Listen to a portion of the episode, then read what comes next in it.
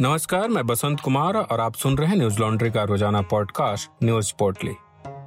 आज है 10 मई, दिन है सोमवार। देश में आज कोरोना के मामलों में मामूली राहत दर्ज की गई। स्वास्थ्य मंत्रालय के अनुसार, भारत में पिछले 24 घंटों के भीतर तीन लाख छियासठ हज़ार एक सौ इकसठ मामले सामने आए और तीन हज़ार सात सौ चौवन लोगों की मौत हो गई। पिछले चार दिनों में यह पहली बार है जब भारत में चार लाख से कम कोरोना के मामले 24 घंटे में सामने आए हैं।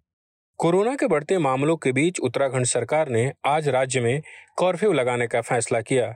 यह कर्फ्यू 11 मई की सुबह 6 बजे से 18 मई की सुबह 6 बजे तक लागू रहेगा।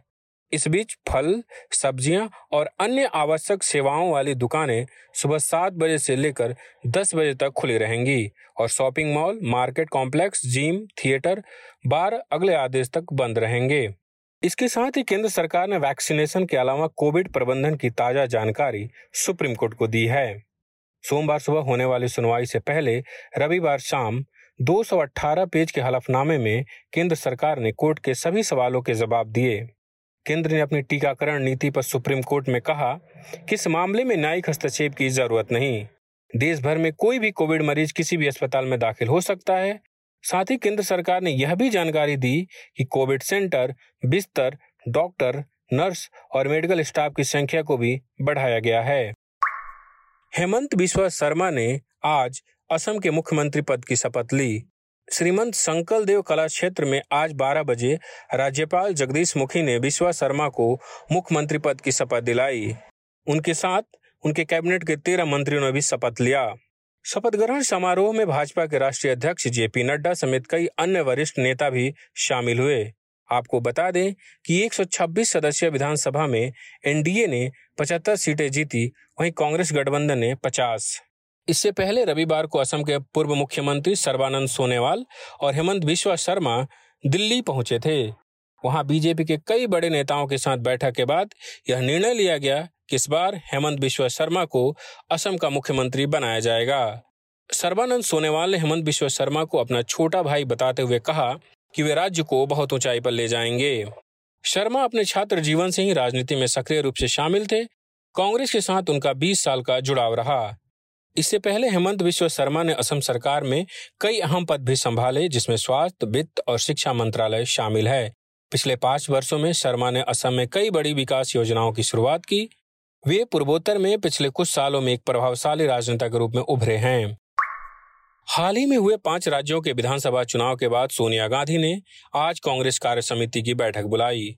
चुनाव में कांग्रेस के खराब प्रदर्शन के बाद पार्टी में कई चीज़ों को दुरुस्त करने के लिए यह बैठक बुलाई गई।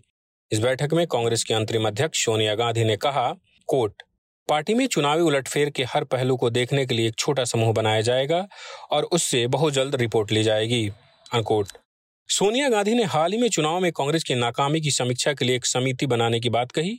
उन्होंने असम और केरल की हार तथा पश्चिम बंगाल में ज़ीरो सीटों को अत्यंत निराशजनक बताया। उन्होंने कहा कोर्ट हमें इसे समझना होगा कि हम केरल और असम में मौजूदा सरकार को हटाने में विफल क्यों रहे। तथा पश्चिम बंगाल में हमारा खाता क्यों नहीं खुला? इन सवालों के कुछ असहज करने वाले सबक ज़रूर होंगे, लेकिन अगर हम वास्तविकता का सामना करते हैं और तथ्यों को सही ढंग से नहीं देखते तो हम सबक नहीं लेंगे। अनकोट। आंध्र प्रदेश सरकार ने राज्य में ऑक्सीजन वॉर रूम स्थापित करने का फैसला लिया है। इस वॉर रूम को ऑक्सीजन की खरीद, कोविड अस्पतालों और देखभाल केंद्रों में परिवहन की व्यवस्था करने का काम सौंपा गया है। मूल रूप से ऑक्सीजन को जिलों तक आवंटित करने की ज़िम्मेदारी इन वॉर रूम्स को दी गई है और इसके साथ ही ऑक्सीजन का कितना इस्तेमाल हो रहा, उस पर भी नज़र रखने का आदेश दिया गया है। इस वॉर रूम की अगुवाई IAS officer TM Krishna Babu और शान मोहन करेंगे। इन्हें स्वास्थ्य, परिवहन, आपदा प्रबंधन, पुलिस और आईटी विभागों के नोडल अधिकारियों द्वारा सहायता प्रदान की जाएगी। इनमें से हर विभाग को बिना किसी अड़चन के अस्पतालों को पर्याप्त मात्रा में ऑक्सीजन उपलब्ध कराने की अहम ज़िम्मेदारी सौंपी गई है। इसके तहत आईटी विभाग, जीपीएस और जीआईएस मैपिंग के माध्यम से ऑक्सीजन की खेप को ट्रैक करेगा। साथ ही पुलिस विभाग जहाँ भी ज़रूरत होगी, वहाँ ग्रीन कॉरिडोर बनाकर ऑक्सीजन की सप्लाई करेगा। अफ़गानिस्तान में आज एक भीषण बम धमाका हुआ। इस बम धमाके में ग्यारह लोगों की मौत हो गई। हादसा अफ़गानिस्तान के जाम्बुल प्रांत में हुआ। जामपुल प्रांत के गवर्नर गुल इस्लाम सियाल ने जानकारी दी कि इस हादसे में 28 लोग गंभीर रूप से घायल हुए हैं, जिसमें कई महिलाएँ और बच्चे भी शामिल हैं। अफ़गानिस्तान की इंटीरियर मिनिस्ट्री ने इस हादसे में तालिबान का हाथ बताया है, लेकिन तालिबान की तरफ़ से अब तक कोई बयान सामने नहीं आया। सोमवार को राजधानी काबुल के उत्तर में परवान प्रांत में भी एक धमाका हुआ, जिसमें दो लोग मारे गए और नौ लोग घायल हुए। इससे पहले शनिवार को काबुल के ही स्कूल के पास तीन बम धमाके हुए थे, जिसमें तिरसठ लोगों की मौत हो गई थी। इस हादसे में बड़ी संख्या में बच्चे मारे गए थे। अफ़गानिस्तान में पिछले कुछ हफ्तों से हिंसा की घटनाओं में भारी इजाफा देखने को मिला है। इससे पहले अमेरिका ने ऐलान किया था कि वह 11 सितंबर से पहले अपने सारे जवानों को अफ़गानिस्तान से वापस बुला लेगा और अफ़गानिस्तान में चल रहे 20 साल पुरानी युद्ध को खत्म कर देगा। इस ऐलान के बाद से ही अफ़गानिस्तान में आए दिन हिंसा और बम विस्फोट की खबरें आ रही है। न्यूज़ लॉन्ड्री हिंदी सब्सक्राइबर के सहयोग से चलने वाला मीडिया संस्थान है। हम ग्राउंड रिपोर्ट्स, इंटरव्यू पॉडकास्ट और वीडियोज़ के माध्यम से अपने पाठकों तक निष्पक्ष और तथ्यपूर्ण खबरें पहुँचाने का प्रयास करते हैं। हमें सपोर्ट करने के लिए आज ही हमारी website Hindi Newslaundry dot com पर जाकर हमें सब्सक्राइब करें और गर्व से कहें मेरे खर्च पर आज़ाद हैं खबरें। आज बस इतना ही। आपका दिन शुभ हो। कोरोना प्रोटोकॉल का ध्यान रखें। नमस्कार।